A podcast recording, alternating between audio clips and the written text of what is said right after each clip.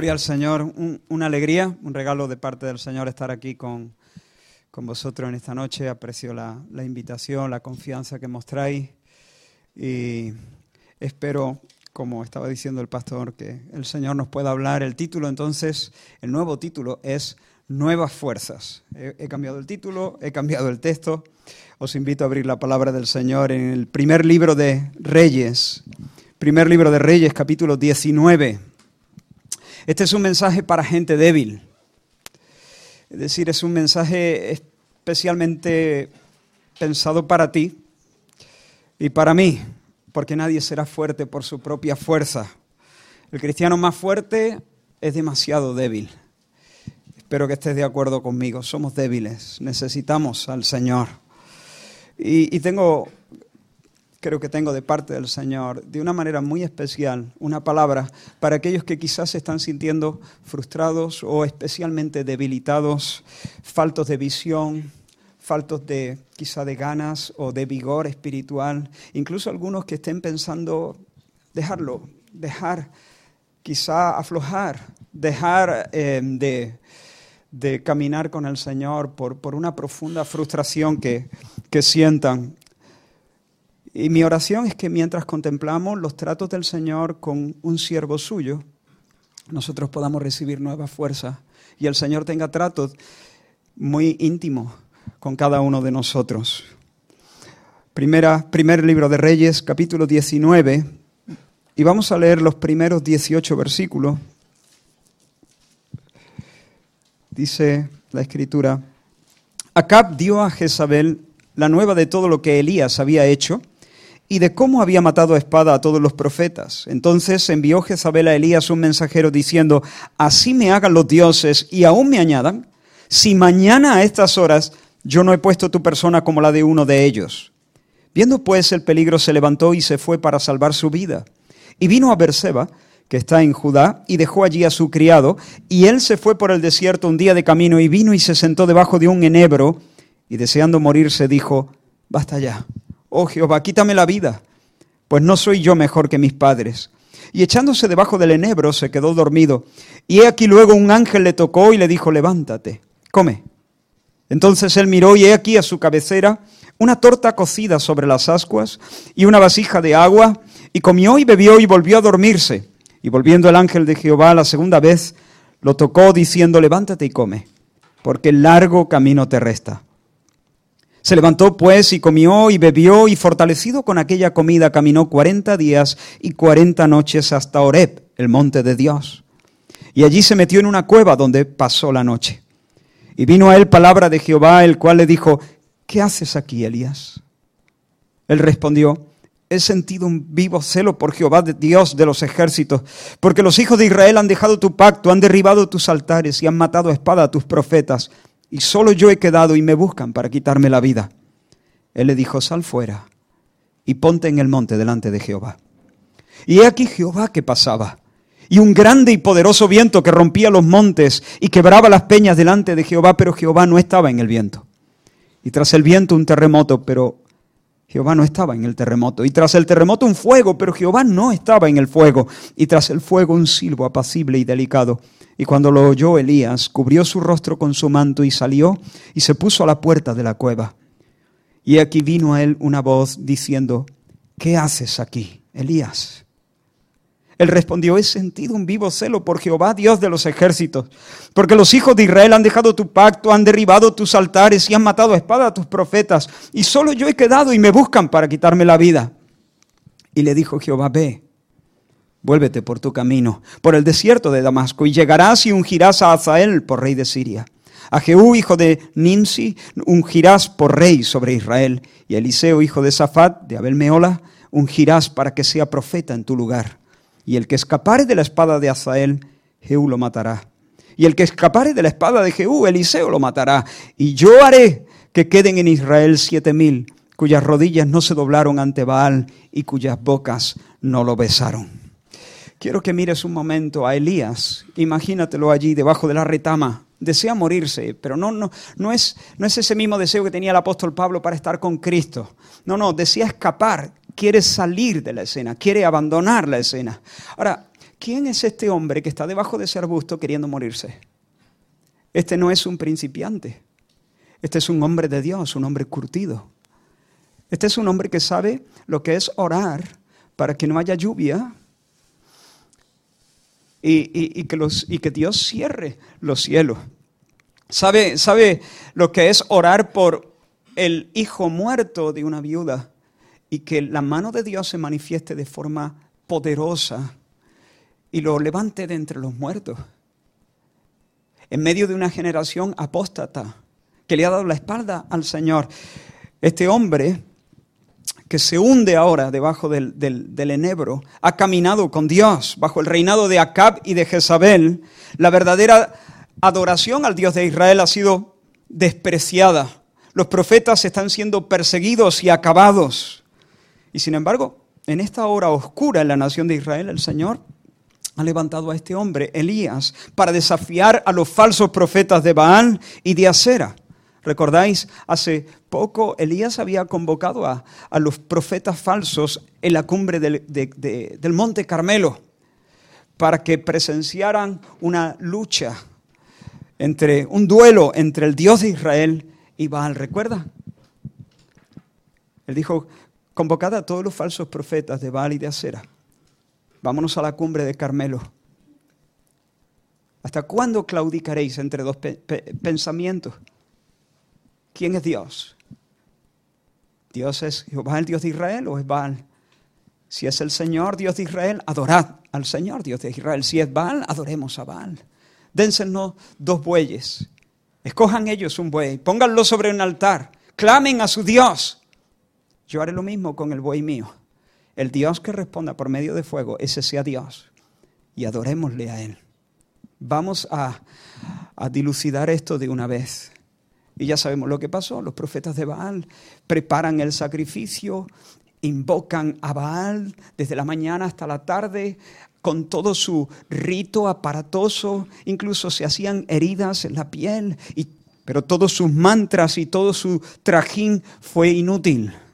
Pero cuando Elías prepara el sacrificio y eleva la oración, ni siquiera le da tiempo a terminarla. El fuego de Dios desciende sobre el sacrificio y lo consume. Y entonces todo el pueblo clama, Jehová es el Dios, el Señor es el Dios, el Señor es el Dios. Una victoria aplastante. Los falsos profetas fueron ejecutados, los cielos entonces eh, enseguida se oscurecieron, se llenaron de nubes, cancelando la sequía que había desolado la tierra durante los últimos años. Así que parecía abrirse un nuevo tiempo en la nación de Israel. Parecía que las, tinieblas por fin cedían, parecía que, que se abría un tiempo de avivamiento en la nación. Por fin, por fin se ha abierto una brecha en esta medianoche moral que, que, estaba aplastando la, la, la nación.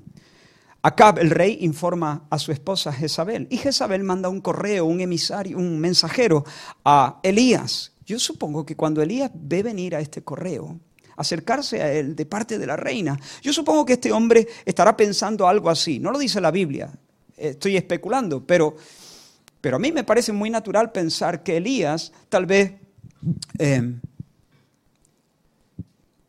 pensó de esta manera, bueno, por fin por fin seguramente viene el correo de parte de la reina para invitarme a que vaya allí, para enseñar la palabra de Dios, para enseñar cómo se vive correctamente delante de Dios. Tal vez ya por fin de una vez se han dado cuenta que Baal no es la esperanza de Israel. El Señor Dios es la esperanza de Israel. Ha llegado el tiempo de reforma, ha llegado el tiempo de avivamiento. Oh Señor, gracias.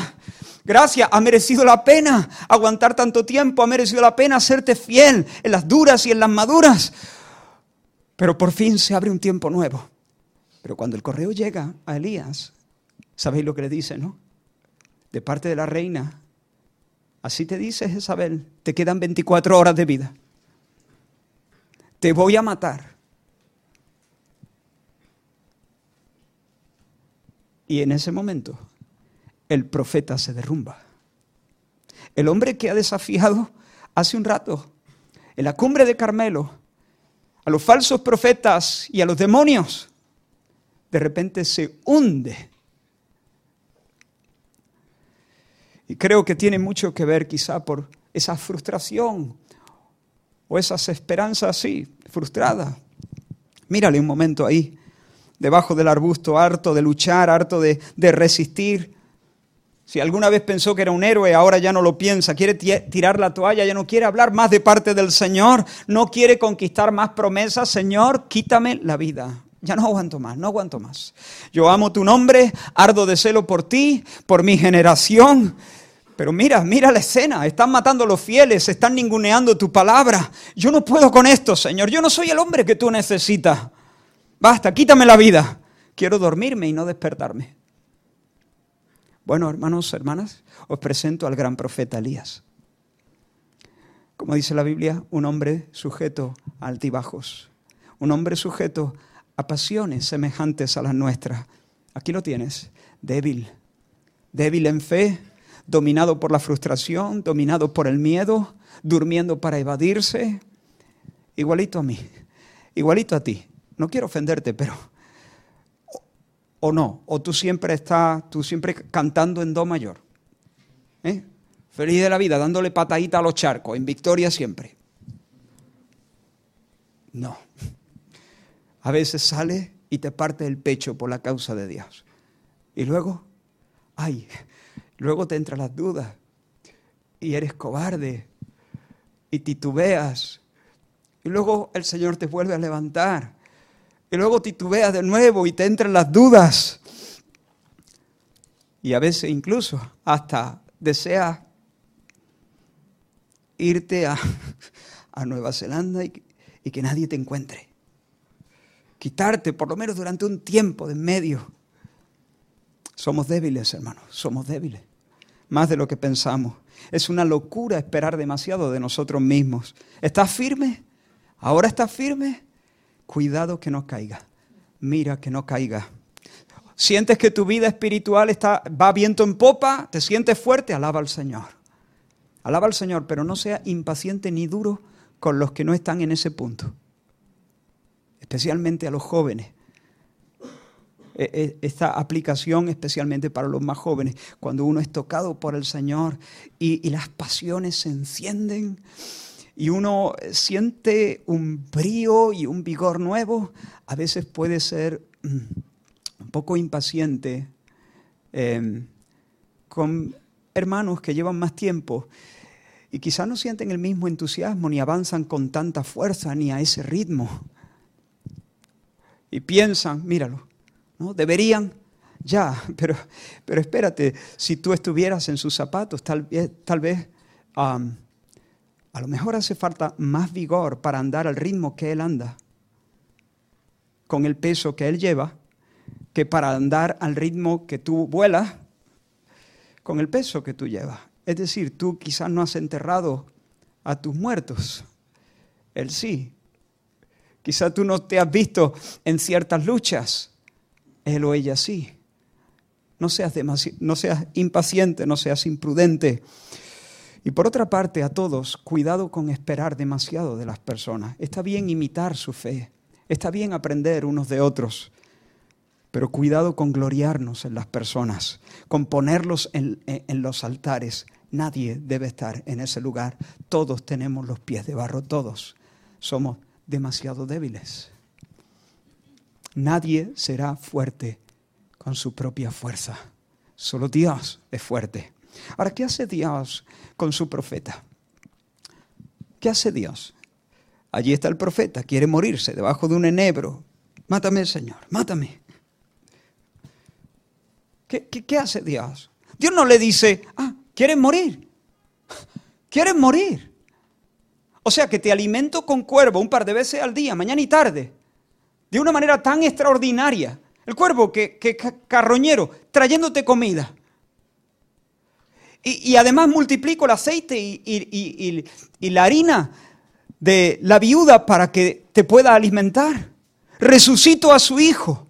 Y ahora quiere morirte. Vaya birria de profeta. Esto es penoso. Eh, eh, pues mira, ¿sabes qué? Va a, ser, mejor que te mueras directamente. ¿Para qué me sirve alguien como tú?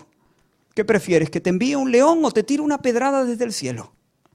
Eso es lo que Dios le dice a su profeta. No le dice eso. Gracias al Señor. ¿Qué hace Dios? De hecho, imagínate a Dios escuchando esa oración. Señor, mátame, quiero morirme. Y, yo me imagino al Señor escuchando esa oración, mirando a su profeta, a quien quiere muchísimo, y pensando, si tú supieras lo que yo te tengo preparado. ¿Sabes que Elías nunca murió? Nunca. Si tú supieras lo que yo tengo para ti. Dios no le concede su petición porque los planes del Señor eran mucho mejores. Ni Dios lo mata, ni Dios lo ignora. Lo que Dios hace es prepararle un pan cocido sobre carbones calientes y un poco de agua. ¿Recuerdas el texto? Acabamos de leerlo. Le prepara ahí una merienda de amor.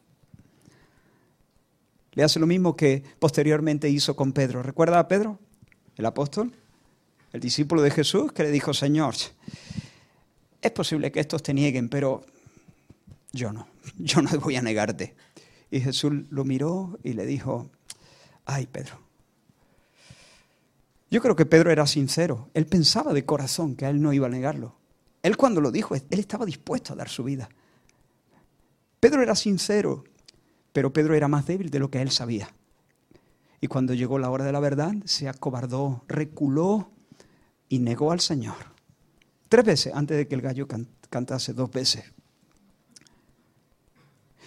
Y recuerda, después de que el Señor resucitó, dice la Escritura que Pedro dijo en un día, voy a pescar. Y otros dijeron, vamos nosotros también contigo. Y se metieron en la barca y estuvieron intentando pescar durante toda la noche. Y el Señor vuelve a regalarle, como cuando lo llamó por primera vez, una noche sin, peces. De cuando en cuando, cuando el Señor quiere tener tratos muy especiales con nosotros, nos regala una noche sin peces. Esto puede eh, traducirse de muchas maneras, pero el Señor nos permite ser frustrados y, permite que, pasemos por esa dificultad. y Pedro, junto con el resto, regresa de estar recorriendo el lago sin hacer una sola captura. Y de repente alguien, la silueta de alguien se recorta en la orilla. Es Jesús, pero ellos no saben que es Jesús. Y desde la orilla les dice, hijitos, hijitos, ¿Tenéis algo de comer? Ahora, una, pregunta. Este es el Jesús resucitado. La pregunta teológica, ¿sabía Jesús si tenían algo de comer o no? Por supuesto, Jesús lo sabe todo, Jesús resucitado. Él sabe, claro. Segunda pregunta, ¿por qué lo pregunta? Si lo sabe, ¿para qué lo pregunta?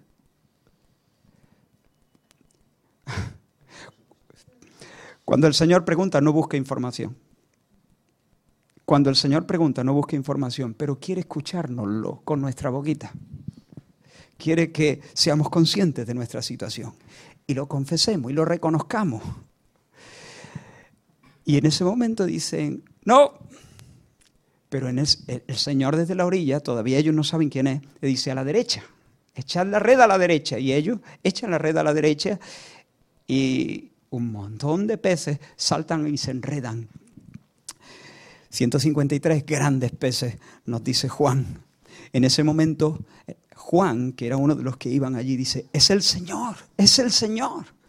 Y dice que Pedro se ciñó la ropa porque se había despojado de ella. Y entonces se la ciñó porque Pedro va a nadar los 100 metros libres más gloriosos de la historia. Ni Mark Speed ni ni siquiera Johnny Westmuller, el Tarzán auténtico, ¿no? Han nadado esos 100 metros libres. Pedro en el lago, ¿no?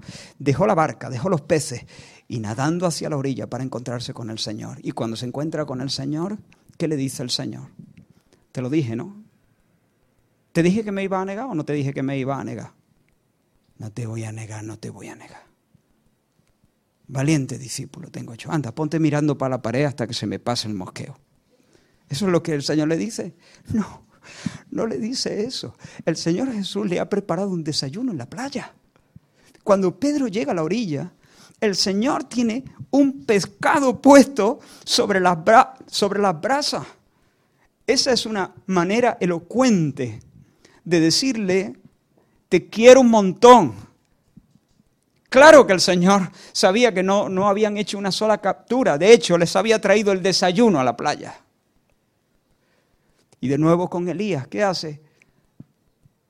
El profeta débil quiere morirse, quiere salir de la escena, quiere claudicar, quiere abandonar, quiere irse, no quiere servir más al Señor. Y sin embargo, ¿qué hace el Señor? Una merienda para decirle en toda la cara, te quiero mucho, Elías. Te quiero. No te, no. Mira, sí es verdad, tu fe ha fallado. Tú has abandonado tu lugar. Me representas muy mal tirado debajo de ese enebro. Pero sabes que yo te amo y te amo como siempre. Ayer en tus buenos momentos te di de comer con los cuervos. Hoy, en tu día más bajo, mientras te arrastras, te vuelvo a dar de comer. ¿Sabes por qué? Pues tú cambias, yo no. Tú fallas. Tú te cansas. Pero yo no me canso. Yo soy el que da esfuerzo alcanzado y multiplica las fuerzas del que no tiene ninguna. No temas porque yo estoy contigo, dice la escritura. No desmayes porque yo soy tu Dios, que te mete fuerzas, que te esfuerzo. Siempre te ayudaré, siempre te sustentaré con la diestra de mi justicia. Tú, Elías, no eres mejor que tus padres, pero el océano de mi bondad no tiene orillas. Te quiero. Y por gracia, preparo mesa delante de ti en presencia de tus angustiadores. La Biblia llama al diablo el acusador de los hermanos. Y es posible que alguna persona aquí, bajo este techo, haya entrado por esa puerta siendo acosado por el acusador de los hermanos. Y tal vez el diablo te susurra de una o de otra manera, ¿sabes qué? Lo mejor de Dios ya no es para ti. Dios puede usar el que tienes a tu lado o aquel otro, pero lo mejor de Dios ya no es para ti. Lo que tú has hecho es demasiado feo. Lo que tú has hecho es caer demasiado bajo. Ya, vale, estupendo, Dios puede hacer algunas cositas, pero lo mejor de Dios ya no es para ti. Pero yo quiero decirte, la primera cosa que quiero clavar en tu corazón es que en Cristo, Dios en Cristo, nos afirma, nos confirma su amor. Dios en Cristo nos pone un desayuno en la orilla o nos pone una, merienda de amor. Dios en Cristo nos confirma su amor. Y en la vida cristiana, aun cuando pecamos, el Señor nos sigue amando con el mismo amor con el que nos amaba cuando estaba buscando aire en la cruz del Calvario. Cuando estaba agonizando en la cruz del Calvario. Sujeto allí a esas maderas, no por los clavos, sino por el amor que nos tenía con el mismo amor con que te amaba entonces, te ama hoy, a pesar de los fracasos. Si estás en Cristo, tienes todo el amor de Dios. Ahora, ahí está Elías. Elías está en retirada, pero Dios en lugar de darle la puntilla le regala una comida. Y Elías come y se queda dormido de nuevo. Y el ángel del Señor se queda allí velando su sueño. Qué escena. Pero entonces el ángel le despierta de nuevo y le dice, come otra vez. Y entonces Elías vuelve a comer y fortalecido por esa comida camina sin escalas 40 días hasta el monte de Dios, Oreb. Algo ha pasado en las entrañas del profeta. Ahora sabe que el Señor sigue mirándole con amor. Está comenzando a experimentar la restauración, pero todavía Dios tiene que hacer muchas cosas en el alma de su hombre. Cuando llega a Oreb, se mete en una cueva buscando abrigo allí en la montaña. Y tras la noche, el Señor se le acerca para hablar con él. ¿Y qué le pregunta?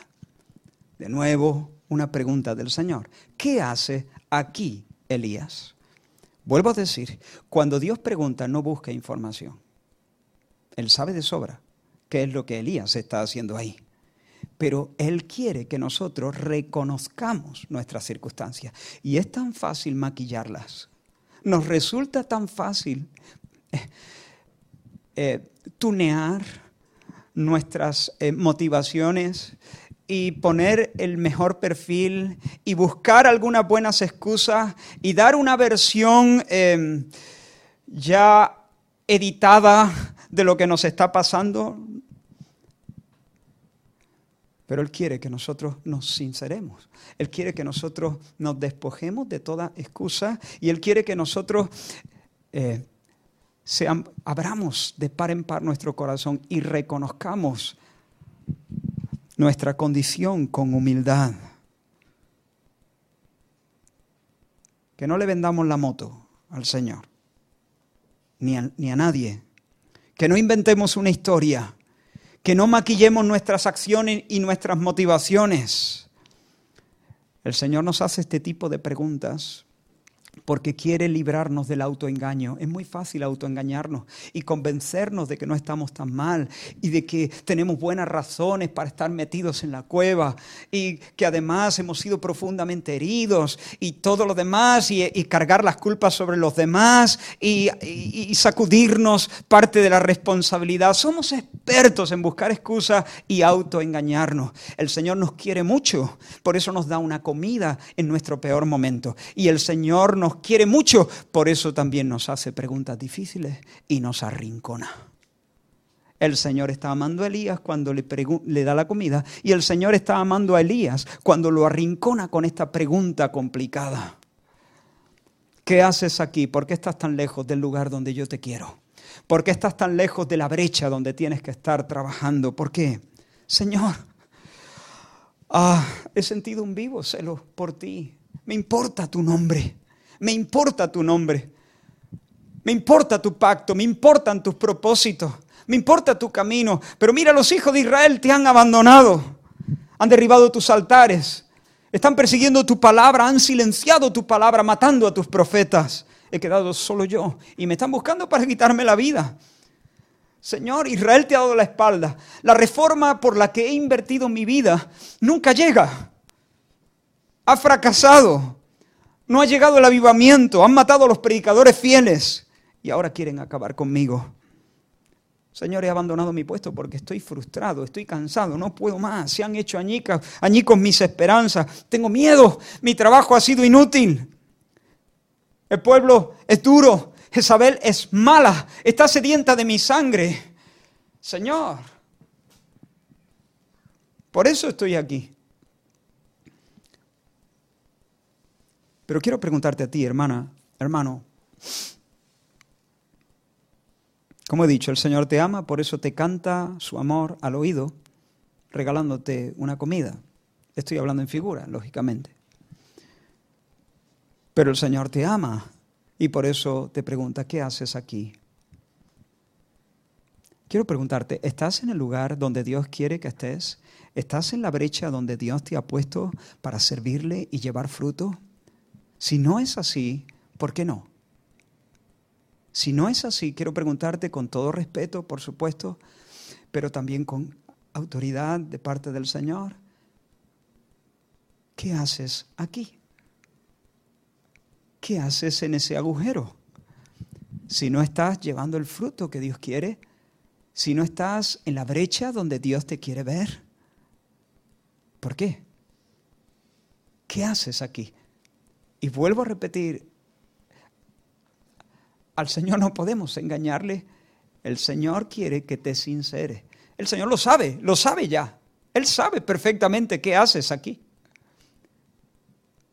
Pero quiere que tú lo reconozcas sin matices, sin excusa, sin atenuantes. Quiere que lo reconozcas, que tú lo digas. ¿Por qué estás en retirada?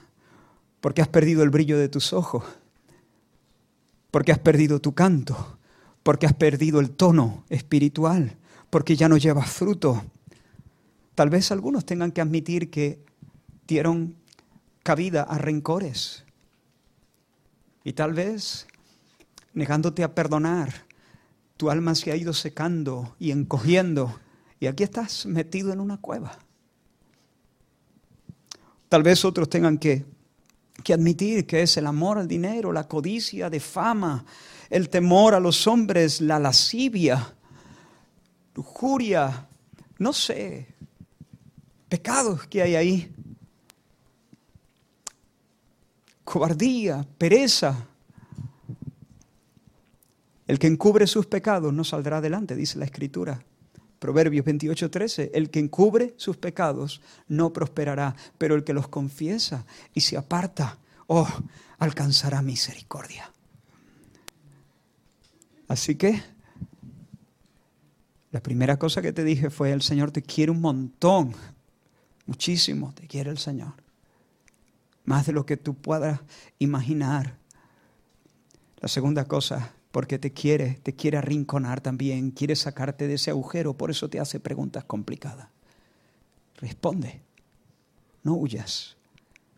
Pero mira, ahora el Señor le dice a Elías, sal, sal, que quiero hablarte, quiero hablarte. Y de repente, cuando Dios le dice, sal, con todo respeto, se lía la mundial, se lía la traca. ¿Has visto lo que pasa cuando, cuando Dios le dice, sal al profeta? Y aquí dice que el Señor pasaba y un grande y poderoso viento que rompía los montes. Intenta imaginar la escena. Un grande y poderoso viento que rompía los montes y quebraba las peñas. Pero el Señor no estaba en el viento. Y después del viento, un terremoto. Pero el Señor no estaba en el terremoto. Y después del terremoto, un, un, perdón, un fuego. Pero el Señor no estaba en el fuego.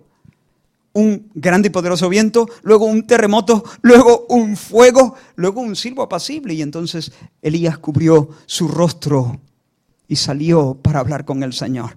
Ahora, me pregunto por qué si el Señor finalmente va a tratar con su hombre en el silbo apacible, ¿por qué el Señor lía la que lía?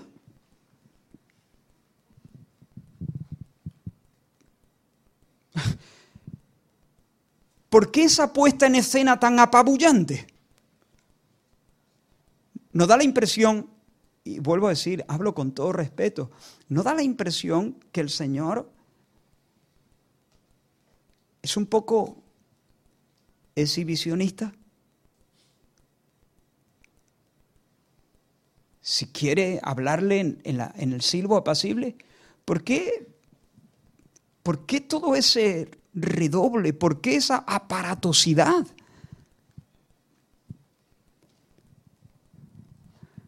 Pues hermanos, el Señor quiere tratar con él. Ya ha empezado a hacerlo con la comida. Ya ha empezado, ha seguido haciéndolo con la pregunta, pero ahora quiere seguir librándolo. Quiere seguir librándolo para darle nueva fuerza. El Señor quiere tratar tanto con su miedo, porque Elías tiene miedo, porque le buscan para quitarle la vida, como con su frustración. Y empieza con el miedo. Efectivamente, hermanos, yo creo que lo que Dios quiere hacer aquí es exhibirse. Lo que Dios quiere hacer aquí es apabullar a Elías. Lo que Dios quiere hacer es realizar ante los ojos de su profeta una espectacular exhibición de fuerza.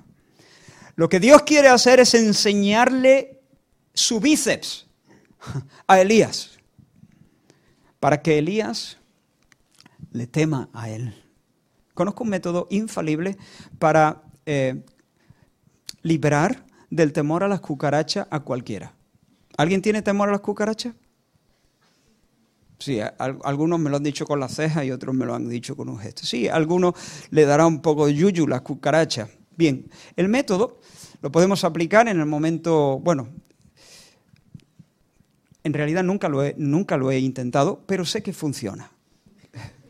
Gratuitamente me ofrezco a librarte del temor a las cucarachas. Si alguien me ayuda con los, facilitándome los medios que necesito, yo eh, me comprometo. Si no da resultado, te bueno, te devuelvo el dinero de qué, si es gratuitamente, he dicho. Mira, el método consiste en lo siguiente te meto en una habitación llena de cucarachas. Abro la puerta y te meto un león. Te aseguro que en ese momento eres libre del temor a las cucarachas. Tus cinco sentidos se concentrarán en el felino. Ni siquiera serás consciente que las cucarachas siguen estando allí en la habitación. ¿Qué ha pasado? Un temor más grande se ha apoderado de ti. Y el temor más grande ha desplazado al temor más pequeño. Dios es el león, Jezabel es la cucaracha. De esa manera el Señor nos libra del temor a los hombres. Elías necesitaba temblar delante de Dios. Elías necesitaba saber cuánto músculo tiene el Señor. Elías necesitaba saber quién es el Dios de Israel. En un momento donde quizá parecía que nada se movía, que nada pasaba, que el mal estaba a punto de terminar con el bien. En un momento de eso Dios se aparece y manda como sus heraldos un viento y un terremoto y un fuego apabullante, espectacular. Es Dios enseñando músculos y decir, Elías, si vas a temblar, tiembla delante de mí, porque el que tiembla delante de Dios ya no tiembla delante de nadie. Esta es la manera en que el Señor nos libra del temor al hombre. Y podemos tener temor al hombre de muchas maneras. Tenemos, podemos tener temor al hombre, estar, estar asustados porque el hombre pueda dañarnos, pero también el temor al qué dirán, el apego a las alabanzas de los demás. Cuando estamos siempre pendientes de lo que el otro ha dicho, de lo que el otro piensa o pudiera pensar de mí. ¿Qué es el hombre? ¿Qué es el hombre? Si ni siquiera podemos sostener el pulso de nuestras venas en este mismo momento. Ninguno tiene control sobre el tic-tac de su corazón debajo de su jersey. Ninguno de nosotros puede asegurar que saldrá de esta habitación. ¿Qué es el hombre? Es un grillo al lado de un león. Y cuando estamos pendientes de los demás, ¿qué dirán? ¿Qué no dirán? ¿Qué están pensando de mí?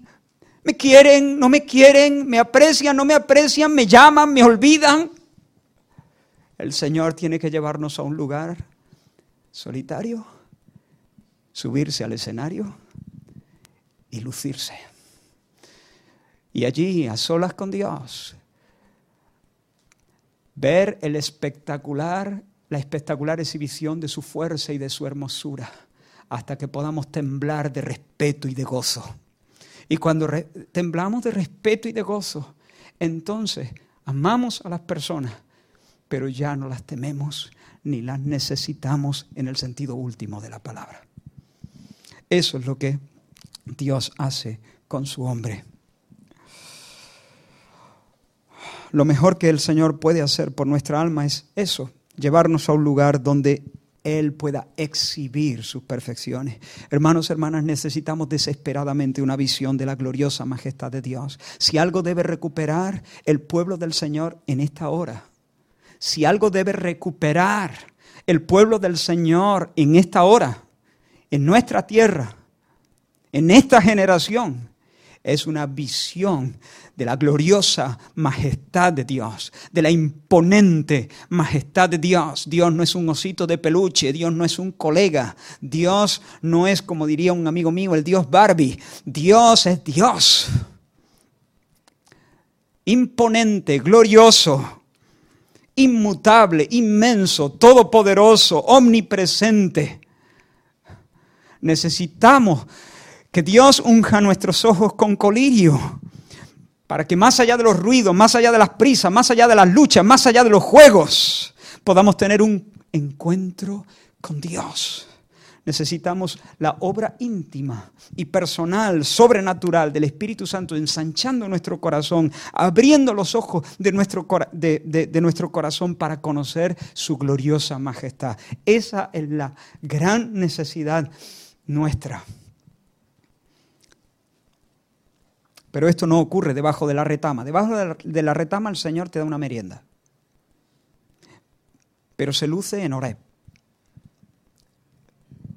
Oreb es por antonomasia el monte donde Dios se revela.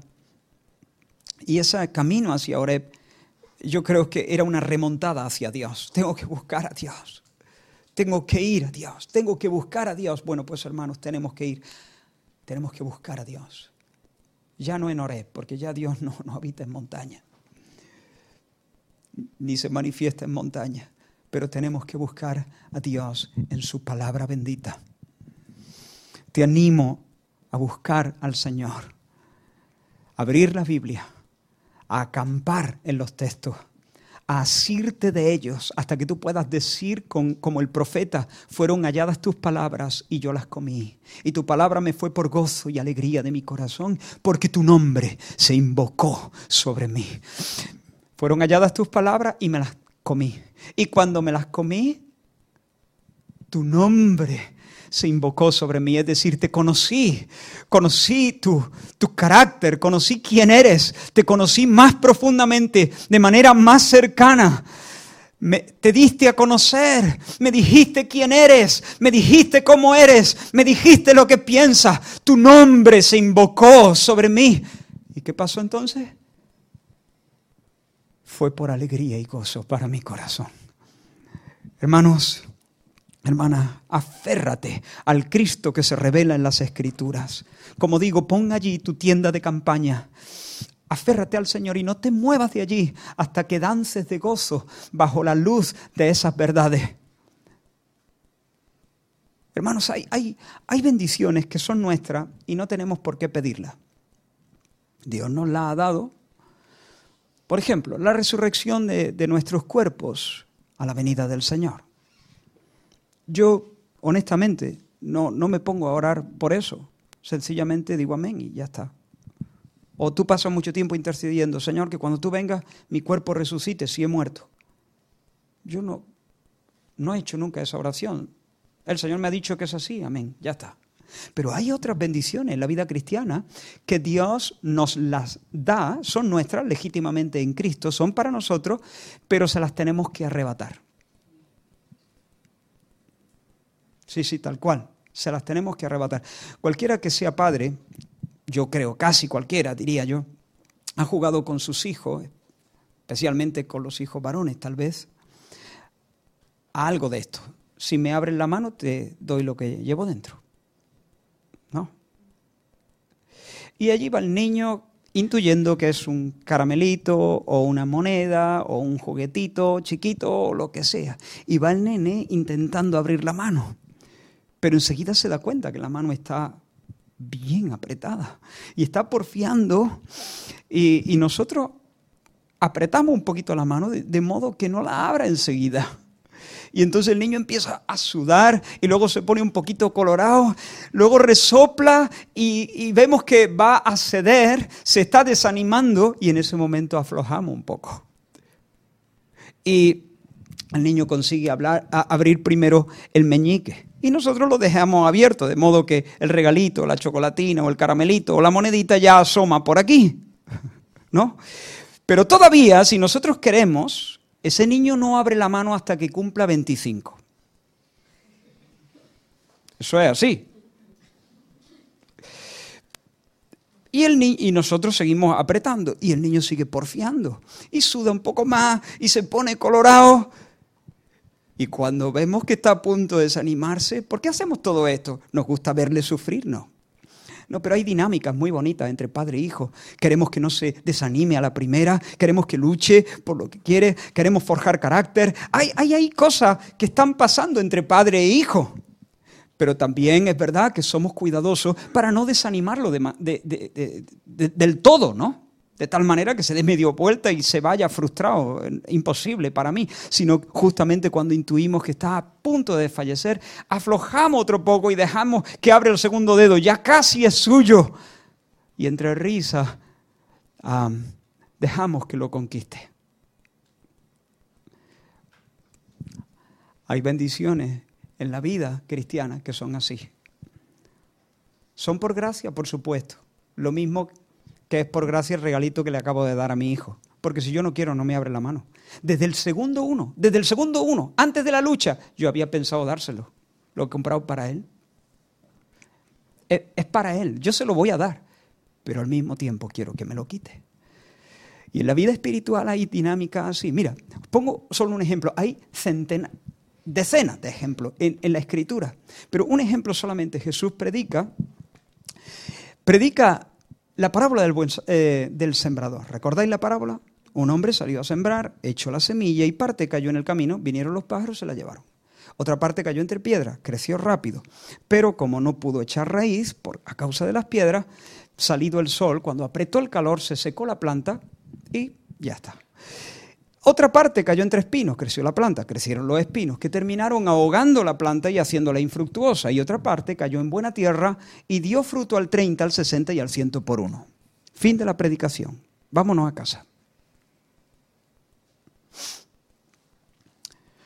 Y yo supongo, esto no lo dice la Biblia, esto son imaginaciones mías, pero creo que bien fundadas.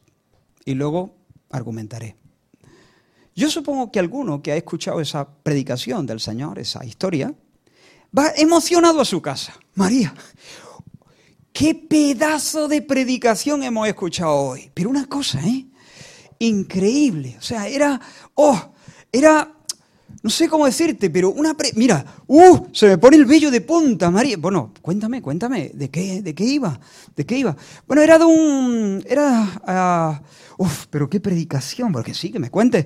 Era, mm, era de un sembrador que echaba la semilla y había una... Mm, uf, qué predicación, ¿no?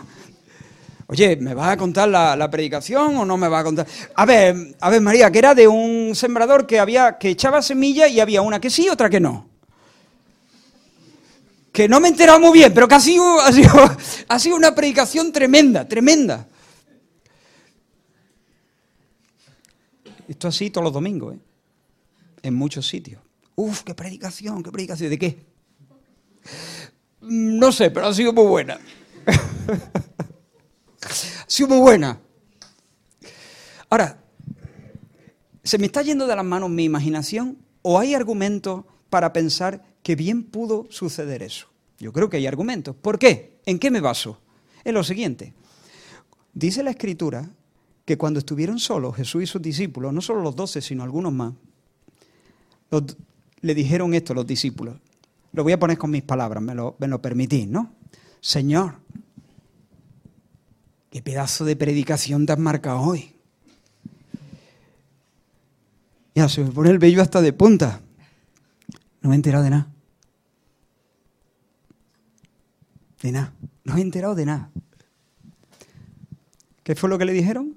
Señor, ¿qué significa? Claro, nosotros lo leemos y, justo después está la interpretación. Pero la interpretación Jesús la dio por la noche. Cuando los discípulos le dijeron, explícanos porque estamos a dos velas. O sea, la predicación fantástica, pero no la entendemos. ¿Ves? Allí estaba la palabra que da vida. Y sin embargo, ellos tuvieron que arrebatarla. Ellos tuvieron que decir, Señor, explícanos esto. Ábrenos el entendimiento. Enséñanos mejor, Dios mío. Y solamente aquellos que porfían en el buen sentido. Solo aquellos que arrebatan su porción, como María a los pies de Jesús, como Jacob en Peniel, como la mujer sirofenicia tirándose a los pies del Señor y diciendo, hasta los perrillos se comen las migajas, como el centurión como la, la, tsunamita con Eliseo, etcétera, etcétera, etcétera. Solamente aquellos que hacen fuerza y arrebatan de la mano de Dios las promesas que son de gracia, las bendiciones que son de gracia. Así que hermanos, aférrate al Señor. Dile, Señor, yo necesito ver tu gloria. Yo necesito ver tu hermosura. Yo necesito que tu nombre se invoque sobre mí. Yo necesito que te suba al escenario y que te exhiba. Yo necesito temblar de emoción y de gozo. Yo necesito que me diga quién eres, cómo eres, cómo piensas. Yo necesito volverme a encontrar contigo porque estoy temblando delante de las Jezabeles, porque estoy lleno de... Me, me estoy aburriendo, me estoy aburriendo y esto es una locura. ¿Cómo alguien se puede aburrir con Dios? Pues aquí estoy aburriéndome, Señor. Súbete al escenario y muéstrame tu hermosura, muéstrame tu gloria, enséñame tu músculo Enséñame, Señor, tu rostro. Dios mío, sálvame, sálvame, diciéndome quién eres, sálvame. Y luego abre la Biblia, abre un texto, ábrela por donde tú quieras, acampa allí y no te muevas hasta que el Señor abra la mano y te diga quién es. Y la palabra sea por gozo y alegría en tu corazón y salgas con fuerzas nuevas. Y voy terminando el Señor ha tratado con su miedo, ahora quiere tratar con su frustración. Y le pregunta otra vez, otra vez, otra pregunta del Señor. Pero mira, mira qué pregunta el Señor, ¿qué hace aquí? Y tú dices, pero esta no se la ha preguntado antes. ¿Por qué el Señor le pregunta otra vez? ¿Es que tiene demencia senil el Señor? Por supuesto no. ¿Por qué le pregunta otra vez lo mismo? Si ya Elías le ha contestado. De hecho, le contesta exactamente lo mismo. El Señor pregunta de nuevo la misma pregunta, porque si bien Elías ha reconocido ciertas cosas, ahora quiere tratar con la frustración y quiere profundizar más. el profeta necesita entender mejor su condición. Y de nuevo Elías reconoce que ha escapado para salvar su vida de la espada de Jezabel y admite que abandonó su puesto pensando que la situación del pueblo era irremediable. Básicamente los argumentos de Elías es el pecado avanza sin freno, los pecadores te faltan el respeto y además se van de rosita. Y el Señor le dice, mira, Elías, te voy a decir tres cosas. Y ahora Dios no le, no le enseña su músculo solamente, ahora Dios le muestra que Él es el soberano que lleva la rienda del universo, que Él es el que está en la sala de mandos, que Él es el que gobierna. Lo primero que le dice, lo voy a cambiar quizá de orden, pero yo soy Dios y nadie se va de rosita. Mi nombre va a ser vindicado, el pecado va a ser juzgado. Yo estoy por levantar tres personas que van a ser instrumentos de juicio en mis manos. Estoy por levantar a Asael, por rey de Siria a Jehú por rey sobre Israel y a Eliseo por profeta en tu lugar. ¿Tú crees que los que están pecando y matando eh, a los profetas y silenciando mi palabra y ninguneando mi nombre, ¿tú crees que se van a ir de rosita? No me conoce Elías. Yo estoy por levantar a tres personas que van a portar una espada. Y el que escape de la espada de Asael, Jehú lo matará y el que escape de la espada de Jehú, Eliseo lo matará. Yo soy Dios, Elías. De mí nadie se burla. Todo lo que el hombre siembra lo recoge. Y yo voy a juzgar el pecado. Nadie se va a ir de rosita. Acab y Jezabel tienen los días contados. Hermanos, a veces estamos desesperados porque pensamos que el mal parece que está triunfando y no pasa nada y, nada se mueve y Dios no hace nada. Hermanos, estad quietos y conoced que el Señor es Dios. En su momento Él va a poner todas las cosas en su sitio. No tenemos que correr de acá para allá, buscar venganza, no tenemos que, darle el pago nosotros a, nadie. No es que se va a ir de Rosy. No, no, no, no, no. Es que entonces, ¿quién, lo va a poner en su sitio? Estad quietos y conoced que el Señor es Dios. Dios pone todas las cosas en su sitio. De Dios nadie se burla. Todo lo que el hombre siembra, también lo segará. Segunda cosa, Elías, a que no te imaginas a quién voy a usar para ungir a esas tres personas que van a ser clave en su generación. Las tres personas más importantes del momento. Jehú, eh, eh, Asael, rey de, de Siria, Jehú, el rey de Israel, Eliseo, tu sucesor. ¿A qué no te imaginas a qué hombre voy a usar yo para ungirlo? Te doy una pista.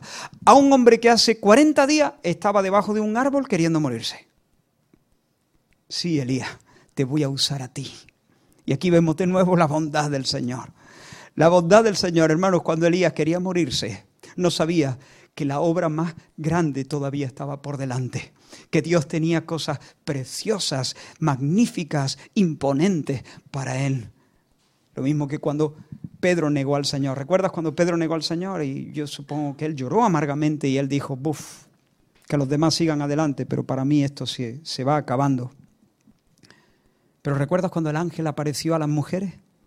¿Por qué buscáis entre los muertos? Aquí no está, Él ha resucitado. Ir y decirle a sus discípulos y a Pedro. Eso es literalmente lo que dice. Ir y decirle a sus discípulos y a Pedro que ha resucitado y va delante de vosotros a Galilea, tal como lo prometió. Mi pregunta es, el Señor no desperdicia palabra. El Señor economiza ¿Por qué dice ir y decirle a sus discípulos y a Pedro? ¿Es que acaso Pedro no era uno de sus discípulos? Por supuesto. ¿No es una redundancia? Parece, ¿no? Pero de nuevo, eh, intento imaginar la escena. las Marías llegan a la puerta. ¡Eh, chavales, muchachos, hermanos! Que no está, que no está, que no, que no está, que no está, que, que va, no está quién. Que no está el Señor, que no está en la tumba. Que hemos visto a un ángel que se ha aparecido, que dice que, que vayamos.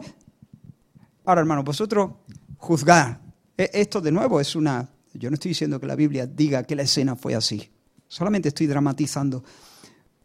Pero el argumento sí creo que está bien asentado. Y me imagino a Pedro allí un poco quitado de medio, un poco serio. Pedro no, no, no, no lo cree. Yo sé que Pedro salió, yo sé que Pedro salió corriendo con Juan, ¿no? Pero tal vez Pedro está pensando que las cosas que están por venir, que la gloria a partir de la, de la resurrección le pertenece a los que han estado fieles, pero él, él, él, él ha negado al Señor en el momento más yo no sé si fue así la escena o si no fue así. Lo que sí sé es que Pedro necesitaba oír su nombre. María, mira, id vosotros, yo es que, verá, no, Pedro, Pedro, que ha, resucitado, ¿qué te pasa, hombre? Vamos. María, hazme el favor ahora mismo, no. Pero Pedro, mira, María, te lo voy a decir ya y no me, lo, y no me vuelvas a insistir. Yo he negado al Señor, ¿vale? Ya te lo he dicho. He negado al Señor lo he negado. En el momento, en el momento crítico, negué al Señor. Hasta con maldiciones negué al Señor. ¿Vale? Ya está. Venga, iros vosotros. Que si lo creo, sí, lo creo. ¿Y qué? Pero he negado al Señor. No, Pedro, pero no, María, te he dicho que no, no me insistas más. Pero Pedro dijo, dijo tu nombre. María, no, no, no, no, no te burles de mí. No, Pedro, dijo tu nombre, dijo tu nombre. María, de verdad, ¿de verdad me mencionó a mí? ¿Pudo pasar así? ¿No pudo pasar así? No lo sé. No estoy diciendo que esto pasó así. Lo que sí estoy diciendo es que si el ángel dijo y a Pedro, era porque Pedro necesitaba escuchar que el ángel dijo su nombre. Qué misericordia de Dios. Ese hombre que negaba a Jesús hasta con maldiciones, unos días después predicó en el día de Pentecostés y el soplo de Dios conquistó la tierra. Y la tercera cosa, para ir llegando al final, que le dice Dios a Elías, y una cosa más, Elías, mi pacto no peligra mi obra no peligra. Yo voy a hacer que en medio de esta medianoche moral sobre Israel sobreabunde mi, mi, gracia. Donde el pecado abundó, sobreabundó mi gracia. Yo voy a hacer que quede un remanente, que queden siete mil, que no doblarán sus rodillas delante de Baal. Mi causa no está perdida. No te lamentes más. No vayas arrastrando los pies, hombre. Mi causa no peligra nunca. Mi causa no peligra. Ahora, recuerdas en Apocalipsis, hay una escena que, para mí es, es uno de mis capítulos favoritos de la Biblia. Apocalipsis 5 dice que Juan vio el trono de Dios y en el trono uno sentado y en la mano derecha del que estaba sentado Dios un libro escrito por dentro y por fuera. En ese libro estaban escritos los decretos de Dios, el decreto de Dios, los planes de Dios, todo lo que ha de acontecer. Pero resulta que el libro estaba sellado, no podía abrirse, con siete sellos, no podía abrirse. Y, como no podía abrirse, no podía leerse. Así que un ángel potente clamaba con una potente voz, ¿quién es digno de abrir el libro y desatar sus siete sellos? ¿Quién es digno? Dice que el ángel gritaba y gritaba, ¿quién es digno de abrir el libro y desatar sus siete sellos? Y dice que no se halló ninguno, ni en el cielo, ni en la tierra, en ningún lugar, que tuviese la categoría de acercarse al trono, tomar el libro de la mano derecha del que está sentado, desatarle los siete sellos, leerlo y ejecutarlo. Y dice Juan, el anciano, en la isla de Pasmos, y lloraba yo mucho. Dicen que los hombres no lloran. Bueno, y Juan lloraba, lloraba, lloraba, lloraba, lloraba, lloraba, lloraba mucho, dice. ¿Por qué llora Juan? Porque no se había hallado nadie digno de abrir el libro. Mirad, hermanos, si ese libro, donde están los propósitos de Dios, los decretos de Dios, no se abre, Juan es un viejo loco que ha gastado su vida en nada. Si ese libro no se abre, no habrá juicio sobre los enemigos, no habrá vida eterna para los escogidos, no habrá eh, los consuelos de Dios, no habrá cielo nuevo, no habrá tierra nueva. El plan es maravilloso, el plan es perfecto, pero el plan es imposible.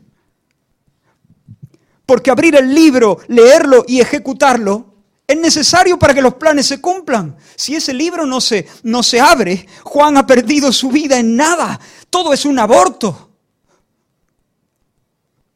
Lloraba, yo lloraba mucho, yo lloraba, porque no se halló a nadie digno.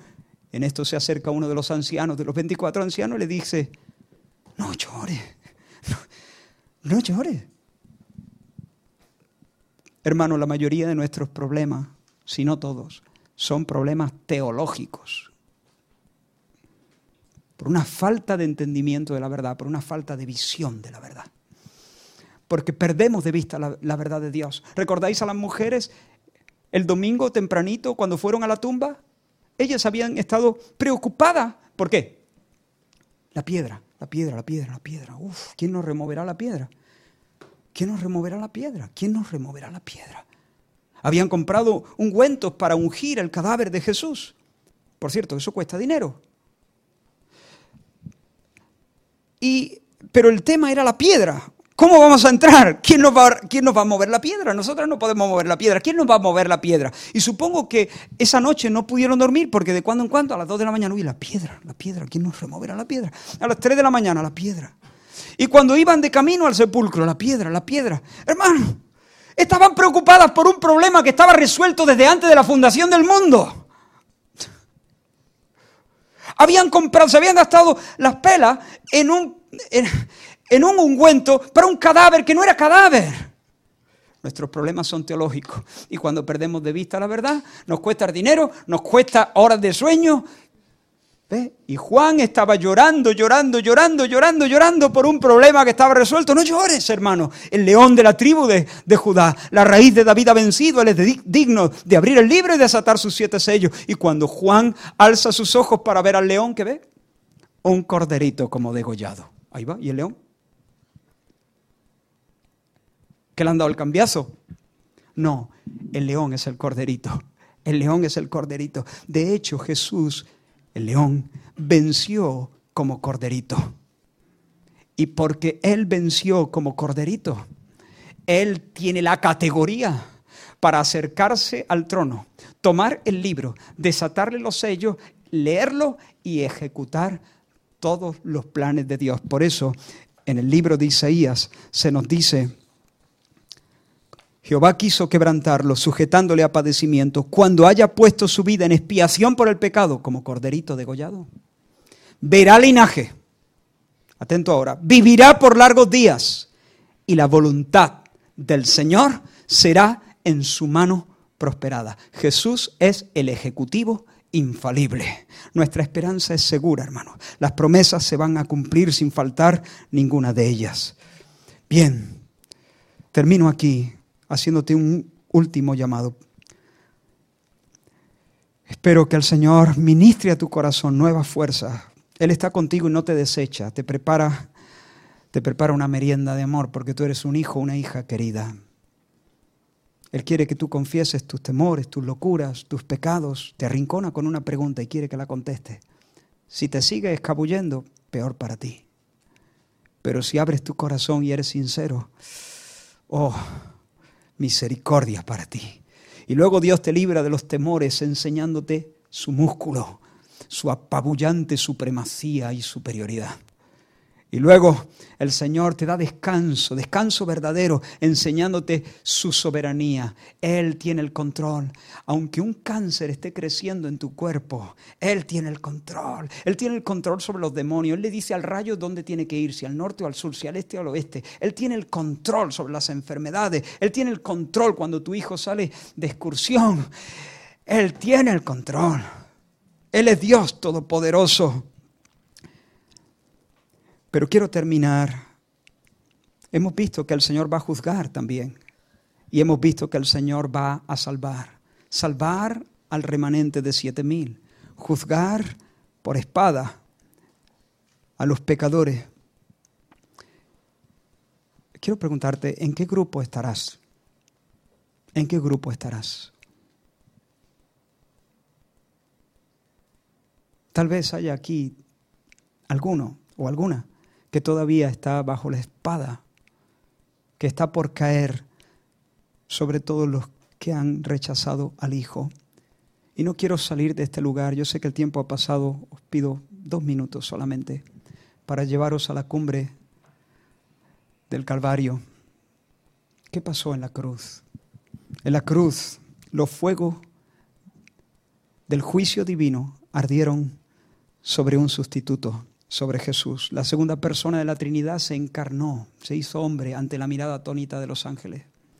Luego vivió una vida perfecta en representación de un pueblo.